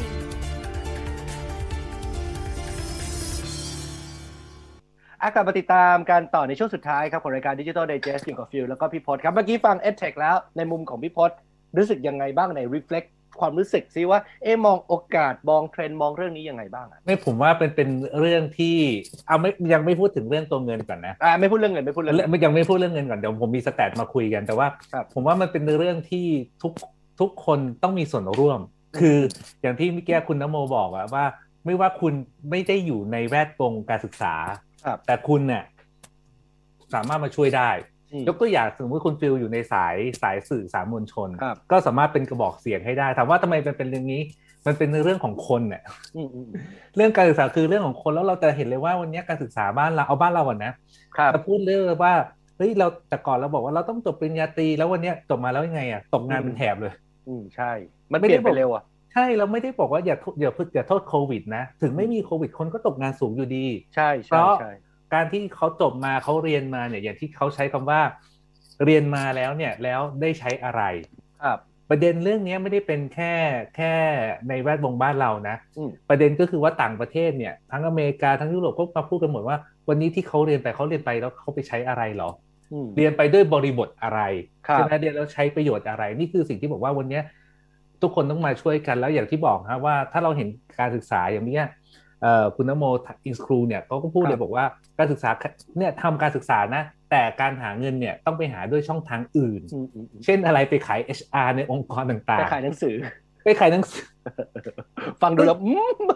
อะไรที่ผมขอแชร์นะ ผมขอแชร์ด้วยด้วยครับด้วยความเห็นของผมและหลาย ๆ ท่านครับอย่างผมเนี่ยก็เอ่อ บรรยายสอนเนี่ยในตามมหาวิทยาลัยต่าง ๆ เนี่ยอืมชั่วโมงหนึ่งเนี่ยชั่วโมงละอย่างมากคือสามพันบาท นี่คือได้ดีนะสามพันนี่คือดีมากนะ นี่คือเลทดีนะ ปกติเนี่ยปกตินะคือแปดชั่วโมงละแปดร้อยใช่แปดสอร้องยใช่ แต่คำถามคือคุณให้ค่ากับเรื่องของการศึกษาเนี่ยช่วยด้วยชั่วโมงละแปดร้อยถึงพันสองเหรอเออนี่สาคืมอพัสิ่นงนี่ที่คือเลทสูงนะ ผมบอกแค่นี้ แล้วผมไม่ได้บอกว่าเฮ้ยจะมาพูดแบบนี้ขเนี่อยใช่เพิ่มไหมไม่ใช่ขอไม่ใช่ บอกว่าผมไปฟรียังได้เลย แต่เออเราใช่จะบอกว่า คนที่บอกว่าอุทิศเพื่อการศึกษาเนี่ยเขาจะต้องทำไมต้องควักควักในเรื่องของต้นทุนชีวิตของเขาอะอืมให้กับเรื่องพวกนี้ด้วยแทนที่ถ้าประเทศอื่นคืออะไร คุณครูเนี่ยเป็นหนึ่งในอาชีพที่รวยที่สุดนะเออทำเงินเยอะทำเงินเยอะทำเงินเยอะที่สุดทำเงินใช่เยอะที่สุดมีรายได้สูงที่สุดนี่คือสิ่งครัที่บบอกว่าวันนี้ทุกคนต้องมาช่วยกันครับแล้วบอกว่าถ้าไม่ช่วยกันเป็นยังไงอะแล้วคุณจะให้ลูกลูกหลานเราอยู่ด้วยสังคมแบบนี้หรืออืมใช่ไหมฮะนี่คือสิ่งที่เกิดขึ้นแล้ววันนี้พอดิจิตอลขึ้นมา เห็นเลยว่าวันนี้สิ่งที่สำคัญคือเรื่องของมนุษย์แล้วก็การศึกษากลับมาครับเรื่องเดิมเขาจะเป็นยังไงกลายกลายเป็นว่าการศึกษากลับมานะว่า วันนี้เป็นหนึ่งในอุตสาหกรรมที่เติบโตสูงที่สุดครับ เลยเพราะเพราะอะไรเพราะทุกคนเห็นแล้วว่าเฮ้ยถ้ายิ่งโควิดเป็นแบบนี้แล้วต่อไปเนี่ย วันนี้โควิดอ่าบอกว่าวันนี้เราเราวัคซีนอ่าวัคซีนโควิดมา แล้วคุณไม่คิดเหรอว่าต่อไปเราไม่เจอไวรัสอื่น อืมใช่มัจะ วันนี้มาเราก็บอกว่าวันนี้เราก็ต้องมาดูแล้วว่าเราจะมาเรื่องของการศึกษาเรื่องของการครับพัฒนาในความเป็นมนุษย์อย่างไรใช่ไหมครับวันนี้มันมี stat นะบอกว่าวันนี้ไอ้การไอ้ไอ้เรื่องของอุตสาหกรรมที่เติบโตนะครับเขาบอกว่าวันนี้คนต้อง go online อีคอมเมิร์ซเรื่องของไอ้สุขภาพใช่โตฮะแต่หนึ่งในนั้นเนี่ยมี education ก็คือการศึกษาอืมไอ้เรื่องของการศึกษาโตทั่วเฉลี่ยทั่วโลกเลยนะฮะนี่คือเฉลี่ยทั่วโลก คือโตเติบโตเนี่ย ปี 2020จน2027 stat เนี่ยมาจากของ Global Y นะฮะเขาบอกว่าเนี่ยจะเติบโตเนี่ยเฉลี่ยเนี่ยปีละ 18.1เปอร์เซ็นต์สิบแปดจุดหนึ่งเปอร์เซ็นต์อ่าฮะทั้งทั้งที่อะโอ้โห GDP โตมากว่าเราเท่าไหร่ฮะสาวสองสามเมื่อปีนี้ฟิวว่าจะจะถึงสองสามหรือเปล่า ก่อนอันนี้ก็ติดลบปีที่แล้วก็ติดลบไปอะเห็นคุณฟิวอ่านข่าวทุกวันแต่เปลี่ยนตัวเลขทุกวันเลย ก็ต้องประเมินกันใหม่ต้องเปลี่ยนกันใหม่เพราะว่าพอมันมีวิกฤตอะแต่ก่อนวิกฤตเราก็ประเทศเราก็ไม่ได้โตเยอะขนาดนั้นนะก่อนหน้านี้เราได้ห้าเปอร์เซ็นต์เราก็ถือว่าโอ้นับถือแล้วเราไม่ได้พูดถึงสองหลักกันมานานมากๆแล้วครับถูกต้องพูดถึฮะดีว่าแล้วแต่แต่ทีนี้นี่คือสิ่งที่บอกว่าสามอะไรเงี้ยใช่แต่อุตสาหกรรมที่โตแล้ววันนี้ที่เราเห็นชัดเจนคือที่โตเนี่ยคือประเทศจีนโตประเทศครับเวียดนามโตใช่ไหมฮะอืมทำไมเขาโตเป็นเรื่องของการบริโภคในประเทศล้วนๆ นะครับ การครัขับบเคลื่อนภายในประเทศ ทีนี้กลับมาเรื่องของการศึกษาการศึกษาเนี่ยบอกว่าไอ้ที่มันโตเนี่ยมันโตตรงไหน ครับ ที่มันโตเนี่ยคือ60%เลยฮะมาจากเรื่องของการให้บริการในเรื่องของซอฟต์แวร์ต่างอืมๆนะครับอ่าซอฟต์แวร์เช่นอะไรบ้างอ่าที่ครับทุกท่านอาจจะคุ้นเคยที่สุดเนี่ยคือในพูพอพูดถึงเรื่องของของอุตสาหกรรมเทคโนโลยีการศึกษาเนี่ยครับเราถ้าเรานึกถึงง่ายที่สุดฮะอะ e-learning e-learning e-learning อ่าคือหนึ่งหนึ่งในหนึ่งใน segment หรือหนึ่งครับในประเภทของธุรกิจในการศึกษานะฮะอืมอ่า เช่นอะ e-learning อะไรบ้าง มันก็จะมีเช่นถ้าต่างประเทศเนี่ยก็จะเป็นพวก Udemy Coursera ใช่ไหมฮะ หรือเอ่อ Linda คือของ linkedin.com เนี่ยคือต่างประเทศ แล้วของในไทยล่ะ ในไทยมีไหมมีฮะอืมที่เป็นอันดับหนึ่งเนี่ย แล้วพอดีผมเสิร์ชแล้วเจอครับข่าวพอดีคือ Skill Lane หลายท่านอืมอาจจะรู้จัก Skill Lane เอ่อ Skill ครับ Lane เนี่ยเอ่อ ล่าสุดที่เขาเพิ่งเอาข่าวมาเมื่อวันสองวันนี้เองบอกว่า เป็นธุรกิจการศึกษาที่เติบโตสูงที่สุดอืมก็คือสอนออนไลน์แหละ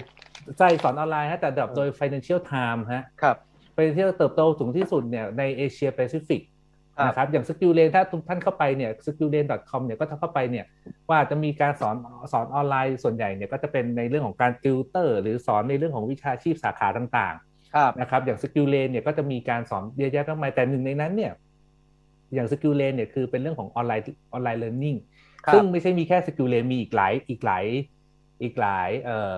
หลายบริษัทเลยที่ทำในเรื่องของ e-learning ครับนะครับดังนั้นแต่กลับมาเรื่องเดิมคือพอ e-learning แบบเนี้ยรายได้หลักมาจากตรงไหนที่ผมที่ผมรู้จักสี่ห้าเจ้านะฮะ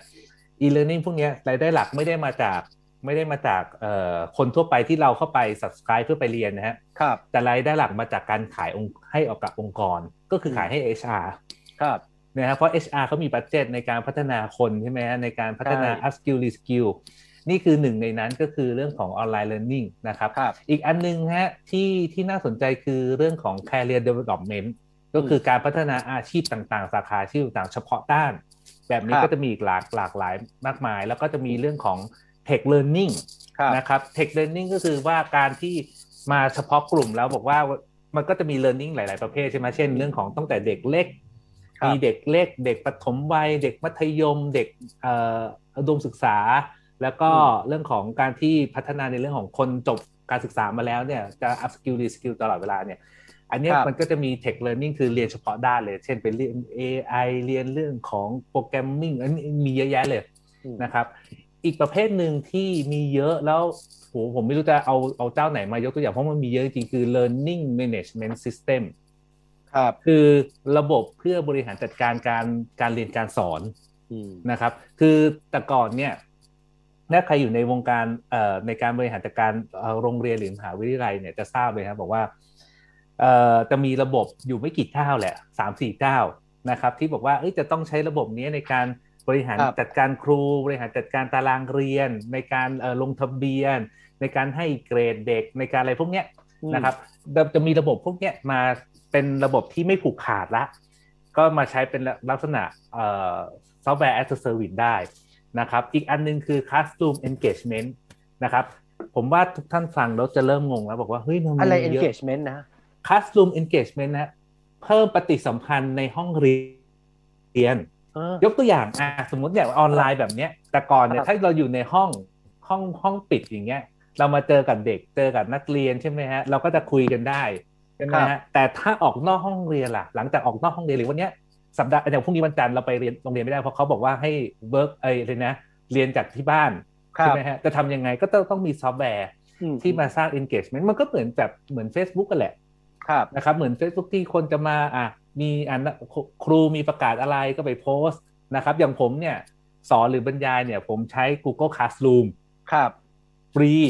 อืมทุกท่านบอกว่าเฮ้ยอาจจะต้องแพงหรือเปล่าอะไรหรือเปล่า ผมท่านนึกอะไรไม่ออกฮะลองเสิร์ชดูก่อน มันจะมีเครื่องไม้เครื่องมือเนี่ยที่ฟรีหรือค่าใช้จ่ายต่ำๆเสมอ Google Classroom เนี่ยผมก็ใช้บริหารจัดการในเรื่องของการเอ่อคุยกับนิสิตนะครับ หรือเรื่องของการให้เอ่อการบ้านการให้เรื่องของ work project การให้ครับเกรด จะมีระบบพวกนี้หมดเลย ผมไม่ต้องมานั่งทำ Excel เลยอืมอย่างเงี้ย Google Classroom ทุกท่านลองเข้าไปเสิร์ชได้นะก็จะมีครับฟีเจอร์เนี้ย สามารถใช้ได้ฟรีเลย วันเนี้ยผมยังไม่จ่ายตังค์ให้ Google สักบาทเลยฮะอืม Google Classroom เหรอครับ Google Classroom นะลองเข้าไปอะเดี๋ยวผมเข้าไปเข้าไปเข้าไปกับท่านผู้ท่านผู้ฟังนะเสิร์ชคำว่า Google Classroom มันจะเป็น classroom.google.com อืมอืมอืมนะครับ มันก็จะมีฟีเจอร์ต่างๆฮะที่สามารถครูนะครับแล้วก็การจัดการคาล endar การจัดการในเรื่องของนักเรียน นักเรียนเข้ามาทำอะไรยังไงบ้าง แล้วก็จะมีเรื่องของการดู participate นะครับ ก็คือการมีส่วนร่วมการเข้าห้องเรียนอืมการสอบการสอบมันตั้งเวลาได้นะฮะอืมสอบออนไลน์สอบยังไง ผมใช้ก็เวลาใช้ใช้ของของ Google เนี่ยเขาก็จะใช้ผลิตภัณฑ์ของ Google อื่นๆมาร่วมด้วยเช่น การสอนออนไลน์สอนไงใช้ Google Meet Google Meet เหมือน Zoom ที่เราคุยกันเนี่ยฮะอืมแต่เป็นของ Google Google Meet เนี่ยก็สมมุติว่าผมสอบเนี่ยเอ่อวันวันที่ 20 สมมุตินะฮะวันที่ 20 เวลา4โมงเย็นถึง1ทุ่ม ระบบมันก็จะฟิกแค่นั้นเลยฮะ ดังนั้นเนี่ยคนจะสามารถเออโทเข้าษโทมาษโทษโทษโทษโทษโทษโทษครับฮะฮัลโหลเมื่อกี้ครับผมมันเด้งมันเด้งเอาครับครับเข้ามาแล้วระบบมันในในจอมือถือจอคอมพิวเตอร์เด้งเต็มไปหมดเลยอะไรฮะระบบเนี่ยมันก็จะจับเลยว่าว่ามีนักเรียนน่ะเข้าห้องสอบ หรือเปล่ามันเช็คชื่อให้หมดเลยฮะครับ แล้วก็ระบบเนี่ยก็จะบอกว่าเนี่ยมีคน submit หรือส่งส่งข้อสอบอะส่งที่ทำข้อสอบมาให้เนี่ย ภายในเวลาหรือเปล่าครับ นะครับนี่คือนี่คือเรื่องของเรื่องของการจัดการเอ่อในเรื่องของ classroom engagement learning management system นะครับมีเยอะแยะมากมายเลยดังนั้นเนี่ยคืออีกอันหนึ่งที่โตมากๆครับคือพวกเขาเรียกว่าอะไรอะเรียนภาษาเรียนอืมทำอาหารครับไอเรียนพวกเนี้ยที่มันมันไม่ได้อยู่ใน academic อะอืมเติบโตสูงมาก อย่างคุณคุณฟิลเห็นว่าจะไปเรียนอะไรนะ Data Scientist เหรอ ไม่ใช่สิไม่ทำว่าจะสหอรนเออว่าจะสอนว่าคุณจะเปิดเปิดสอนแต่ว่าสอนฟรี ให้เป็นสอนฟรีแชร์ข้อมูลฟรีเลยใช่ใช่คือฟิลรู้สึกว่าอย่างนี้เดินคือสำหรับฟิลฟิลฟิลฟิลขอ reflect เรื่องนี้นะคือฟิลมองว่า คือหลายคนมีความรู้เยอะมาก แล้วมันมีความรู้ในอินเทอร์เน็ตเยอะมาก แล้วฟิลเป็นคนที่ที่ที่อินอาหารแล้วฟิลจบสายอาหารมาครับฟิลก็จะรู้สึกสายอาหารคือฟู้ด food sci food tech อย่างเงี้ยนะแล้วก็จะรู้สึกว่าเออทำไมมันเราไม่เอาเรื่องพวกนี้มาแล้ว เนี่ยสอนแบบให้ทุกคนสามารถเข้าถึงได้ คือคนที่อยู่จังหวัดอื่น ๆ ที่เขาไม่มีโอกาสที่ไม่สามารถเข้าถึงข้อมูลที่อาจจะต้องแปลจากภาษาอังกฤษได้ แล้วก็สอนเขาตรง ๆ ไปเลย อธิบายตรง ๆ ไปเลย เทคนิคในการทำ molecular food ที่หยดออกมา drop หรือว่าทำไข่กุ้งปลอม ไข่ปูปลอม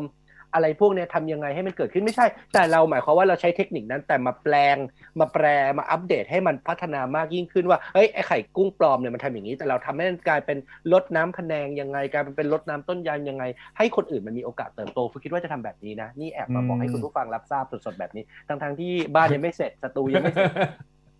ไฟก็ยังมืดด้วย ไฟก็ยังมืดด้วยใช่เนี่ยแหละ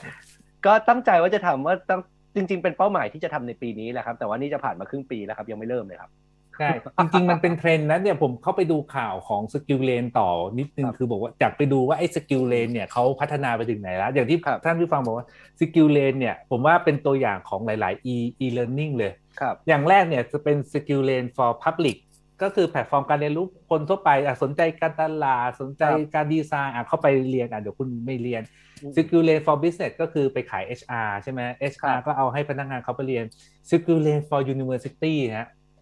มคือเขาจะเออแต่เราจะเห็นนะ ไม่ใช่แค่ Skill Lane นะผมมีครัอีบกหลายยี่ห้อ อันนี้ผมคือ search แล้วเจอนะฮะไม่ได้อืมโปรโมทให้เขานะ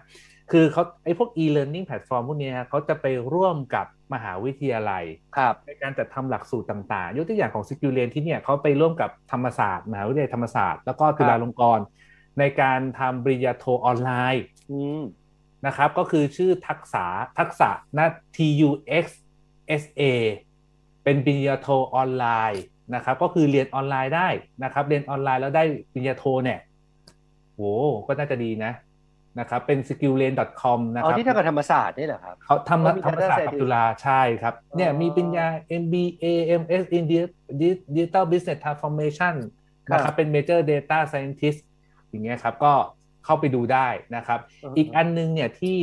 ตรงที่บอกว่าตรงกับที่คุณฟิลกำลังทำเลยคือ Skill Lane CPD CPD คือเอ่อเรื่องของ continuing professional development ก็คือการที่คนจะสามารถพัฒนาตัวเองปีไปประกอบวิชาชีพนะครับ การเรียนรู้ตลอดเวลาอย่างต่อเนื่องนะครับ เช่นบอกว่าจะต้องเป็นเรื่องของ investment การในในในเรื่องของการทำ การลงทุนการเป็นคนครับประกันการคือเป็นเป็นใบอนุญาตวิชาชีพว่างั้นเถอะอืมอืมอืมนะครับ เข้ามาตรงเนี้ยนี่คือหนึ่งตัวอย่าง แต่ว่าตัวอย่างของที่ที่คุณฟิวบอกว่าเนี่ยทำอาหารยังไงครับผมมีอันหนึ่งที่ผมชอบมากเลยชื่อ Master Class อ่าใช่ใช่แต่ Master Class แพงแต่คุ้มนะ ใครที่ใครที่ได้ดูจริงแค่สองคลิปก็คุ้มแล้วนะ เพราะว่าแต่ละคนมาสอนนี่ก็ระดับเทพทั้งนั้นใช่ คือแบบเนี้ยมันเป็นการที่เข้าถึงนะว่าเนี่ยสมมุติว่าเข้าไปที่ masterclass.com เนี่ย ครับคือโหเราได้เรียนกับคนระดับโลกอะอืมใช่ใช่ใช่ไหมครับอยากไปเรียนเรื่องไหนใช่ไหมฮะก็ครับ อยากไปเรียนเรื่องไหน เรียนเรื่องอะไรเรื่องกีฬาเรื่องของสุขภาพเรื่อง music art entertainment อะผมยกตัวอย่างสมมุติว่าไปในเรื่องของเอ่อในเรื่องของ food แล้วกันนะฮะครับผมก็ไปกับท่านผู้ฟังสดๆเลยฮะอะสมมุติไป food food เนี่ยผมสามารถเรียนกับ Gordon Ramsay ได้ เออ เรียนกับ Massimo Bottura ครับนะครับก็เนี่ยอย่างเงี้ยคือคนระดับโลกในแต่ละที่อย่างเงี้ยนี่คือสิ่งที่บอกว่าเฮ้ยมันเป็นเทรนด์ที่มาแล้วผมบอกผมยังเชื่อว่า ทุกวันเนี้ยต่อไปวิชาชีพแบบมันไม่ใช่เชิงเชิง academic ซะอย่างเดียวเหมือนเหมือนแต่ก่อนละนะครับไม่ได้รับเพกระดาษแล้วล่ะปีเนี้ยใช่ไหมใช่ไหมเราเราพูดตรงๆเรา feel ว่าอาถามจริงๆตอนนี้เวลาพี่รับพนักงานพี่ขอดูปริญญาไหม ใช่ปะเอาจริงๆที่เราพูดกันตรงๆ เราก็แค่ถามตรงๆว่าคุณจบที่ไหนมาอาจจะได้เครดิตตรงนั้นหน่อยว่าไม่โกหกอะไร แต่สุดท้ายแล้วไอ้เลือกงานที่แรกอะอะคุณอาจจะยังต้องใช้อยู่แต่ที่ต่อๆไป ถ้าคุณเห็นแววคุณก็ดึงมาแล้ว คุณไม่ได้สนใจกระดาษเท่ากับความสามารถแล้วอะเออใช่ แล้วทีนี้เนี่ยคือมันก็กลับมาเรื่องเดิมอะคือถ้าไปเรื่องการศึกษาเสร็จมันก็ต้องกลับมาเรื่องของทักษะครับความรู้ความสามารถแล้วก็วิชาชีพอืมซึ่งเราจะเห็นเลยว่าโหเราก็พูดกันหลายรอบแล้วนะว่าครับ ไอ้เรื่องของวิชาชีพไหน ทุกท่านผมคงไม่ต้องพูดซ้ำแล้วฮะวิชาชีพไหนที่จะตกงานอืมมันก็เป็นวิชาชีพที่เราก็เห็นอยู่ในสถาบันการศึกษาเดิมๆนั่นแหละที่เขาเปิดสอนมันก็ตกงานกันอยู่อย่างนั้นน่ะ เรารู้อยู่แล้ววิชาชีพพวกนี้ตกงานก็ยังสอนอยู่กันนะแต่วิชาชีพที่บอกว่าเป็นเป็นอนาคตแล้วกันหรือเป็นที่ต้องการในตลาดสูงอย่างที่ครับผมบอกไปคือ เราพูดถึงเอ่อหลายรอบแล้วว่าเรื่องของเอ่องานเนี่ยจริง ๆ แล้วเนี่ยมันมีนะไอ้คนตกงานเยอะก็จริงแต่ครับงานน่ะไม่ใช่ไม่มีมีมี แต่ต้องการงานที่มี skill สูงครับอ่าเรื่อง Data แน่ๆ เรื่อง Big Data เรื่อง Machine Learning เรื่องอืม AI ใช่ไหมฮะ เรื่องของอาชีวศึกษา อาชีวะครับนี่เราขาดแคลนนะ ขาดแคลนขาดแคลนปัจจุบันก็ยังขาดเยอะถ้าเป็นก็มากยังๆนะขาดครูแต่ว่าอาชีวะที่มี skill สูง เช่นในเรื่องของการทำ Material Advanced Material ต่างๆ ในเรื่องของ skill ที่มันสูงอะครับมันก็ยังขาดภาษาก็ขาดใช่ไหมฮะ วันนี้ภาษาโอ้โหถ้าถ้าพูดเรื่องนี้เนี่ยก็ยาวอีกว่าครับเรื่องของขีดความสามารถทางการแข่งขันน่ะอืมเขาจะมีจัดอันดับแรงกิ้งต่างๆใช่ไหมครัฮะบว่าขีดความสามารถทางแข่งขันเนี่ยของประเทศและของอ่าแต่ละบุคคลเนี่ยเป็นอย่างไรบ้างของครับโอ้ สัปดาห์หน้าถ้าไม่มีอะไรเรื่องด่วนเนี่ยจะมาคุยเรื่องนี้เลย ทุกเรื่องเลยเราตกเราตกหมดเลยครัตบกหมดเลย คือไม่ใช่เออแค่เรื่องคอร์รัปชันที่ตกนะ เรื่องครับอื่นก็ตกก็ตกด้วยก็ตกด้วยนี่คือเออนี่คือบอกว่าอะแล้วมันมีอะไรบ้างบอกว่าไอ้ที่เป็นเทรนด์แน่ๆเนี่ย เช่นในเรื่องของอาหารน่ะไม่พอแล้วมันต้องเป็นอาหารที่เกี่ยวกับ health ด้วยครับอย่างเงี้ยพวก health science พวกพวกพวกไอ้เรื่องของเอ่อ food science อืมที่มาช่วยในเรื่องของการดูแลสุขภาพเรื่องของ wellness ครับเพราะอะไรเพราะว่าวันเนี้ยทุกคนอย่างท่านผู้ฟังเนี่ยน่าจะเป็นเหมือนกันก็คือว่าเริ่มตระหนักอืมในเรื่องของการที่จะต้องดูแลสุขภาพครับนะฮะวันนี้บอกว่าวันนี้การท่องเที่ยวจะไม่รอดใช่ไหมฮะถามว่าถ้าเมื่อไหร่รอด คุณก็ท่องเที่ยวคุณก็ต้องบอกบวกกับเฮลแล้วคุณจะจัดการมันอย่างไรล่ะอืมใช่ไหมฮะแบบเนี้ยนี่คือสิ่งที่บอกว่าเนี่ยเราขาดแต่เราขาดอะไรฮะขาดในเรื่องของของของผมว่าขาดทิศทางแล้วกันว่าตกลงเนี่ย ประเทศไทยเราจะเก่งเรื่องอะไร ทุกวันนี้เนี่ยต้องกลับมาเรื่องเดิมนะ ถ้าไปพูดการศึกษากลับมาเรื่องคนก็กลับมาเรื่องเอาผมยกตัวอย่างภาพใหญ่อีกนิดนึงนะคครัรับบวันนี้มันก็แบ่งเป็นสองฝั่งแล้วนะ ตกลงประเทศไทยจะเป็นจะตกลงเดี๋ยวจะทำจะมุ่งไป EV เลยไหม ซึ่งพอจะมุ่งไปทาง EV แล้วก็ดูเหมือนเอาจริงๆ ทุกคนยังสงสัยอยู่แล้วนี่เราเอาจริงใช่ไหมถ้าเอาจริงจะได้จะได้จะได้คือเราไม่ได้เห็นด้วยหรือไม่เห็นด้วยนะแต่ถ้าเอาจริงทุกคนจะได้เตรียมพร้อมจริงๆ เพราะกลัวมากเลยว่าเดี๋ยวไม่ใช่พอปีต่อไปบอกว่าเดี๋ยวไม่ได้เดี๋ยวเดี๋ยวปรับอนนุนปรับอันนี้ปรับอนนุนนี่เนี่ยใช่งงอยู่เนี่ยเออใช่เพราะก็บอกว่าอ้าวมันจะเป็นเหมือนเหมือน Eco Car หรือเปล่าบอกว่าส่งเสริม Eco Car ไม่กี่ปีปุ๊บอ้าว Eco หาย Car เงียบหายใช่อีกแล้วใช่ใช่ใช่ใช่ไหมแล้วบอกว่า EV EV เอาแน่หรือเปล่าครับ ใช่ไหมครับเพราะเพราะว่าบอกว่า EV เอาแน่หรือเปล่ามันไม่ใช่แค่เรา สมมติว่าคุณบิวจะซื้อรถใหม่อืมเฮ้ยตกลงเนี่ยเราต้องซื้อ EV หรือว่าเรารอ EV หรือเราจะเอา Eco Car วันนี้กลับกลายเป็นเป็นอะไรอยู่ตรงกลางแล้วจะซื้ออะไรดีคนก็เลยเอองั้นเดี๋ยวรอก่อน รอก่อนพอแล้วพอยิ่งรรออก่ก่ออนนมันก็ยิ่งไปต่อไม่ได้เศรษฐกิจก็ไม่เดิน เออใช่ไหมทศเราเห็นยอดมอเตอร์โชว์อยู่แล้วว่ายอดมอเตอร์โชว์เป็นยังไงไม่ต้องไปพูดถึงมันนะเออเออมันเป็นอย่างเงี้ย อันนี้ครับคือสิ่งที่บอกว่าวันเนี้ยดิเรกชันดีกว่าว่าตกลงเราจะเป็นอะไรเหมือนสวีเดนน่ะ ชัดเจนเลยว่าปีภายในปีผมจำไม่ได้ 2024 มั้งอืมอืมอืมจะต้องลด EV เนี่ยร้อยเปอร์เซ็นต์ครับ แล้วข่าวล่าสุดที่ผมเห็นในสัปดาห์ที่แล้วคือ น่าจะน่าจะถึงเนี่ย ประมาณไม่ใช่ 2024 แล้ว 2022 ก็น่าจะสำเร็จแล้วปีหน้าก็น่าจะสำเร็จแล้วครับ อย่างเงี้ยมันอืมชัดเจนไงว่าว่าจะเดินยังไงครับใช่ไหมฮะหรือประเทศจีนบอกว่าจะมีนโยบายของเขา 2035 ของเขา อันเนี้ย ทุกคนเห็นรวมกันว่าชัดเจนแต่วันเนี้ยเราบอกว่าวันนี้ความชัดเจนของเราคืออะไร มันก็กลับมาเรื่องเดิมคือการศึกษามันก็เป็นครับพื้นฐานของทุกเรื่องเหมือนกับเรื่องของเอ่อ health ก็คือสุขภาพใช่ไหมเออเรื่องของ wellness เหมือนกันอะกลับมาเรื่องกลับมาเรื่องเดิมก่อนเดี๋ยวออกนอกนอกเรื่อง education ครับกลับมาเอเทคก่อนเอเทคเอเทคเอเทค e d t e c h e d t e c h เนี่ยจริงๆเนี่ยถ้าทุกท่านสนใจบอกว่าเฮ้ยมันเป็นอุตสาหกรรมที่เติบโตสูงนะครับแล้วแล้วเราจะเริ่มแบบแบบไหนคือต้องบอกอย่างนี้ อย่างที่เมื่อกี้คุยกับ In School แล้วนะครับเมื่ออืมเบรกก่อนเนี่ยรายได้ของการศึกษาเนี่ยไม่ใช่ว่าเราต้องขายการศึกษาครับให้กับพวกนักเรียนนักศึกษาเท่านั้นนะอืมเราสามารถขายให้กับ HR ได้อืมนี่คือนี่คือเงินที่เยอะมากๆนี่บอกเลยว่าถ้าคุณมีเอ่อเขาเรียกอะไรอะ skill บางเรื่องครับที่ที่สามารถพัฒนาความเป็นคนพัฒนาความเป็นมนุษย์ พัฒนาในเรื่องของเช่น E ตอนนี้มีมีเรื่องของ E มัน EQ ใช่ไหม AQ DQ อืมก็มีนะก็คือ digital quo quotient เออก็จะมีมาหมด ก็ใช่มีหรือคุณคุณเก่งในอะไรก็ได้อะที่ประเทศไทยเขาไม่เก่งกันอะ คุณมาครับคุณมาทำอย่างเงี้ย คุณก็สามารถมีพื้นที่ยืนได้อืมนะครับ คุณสามารถขายได้ นี่คือเรื่องของการศึกษาแล้วก็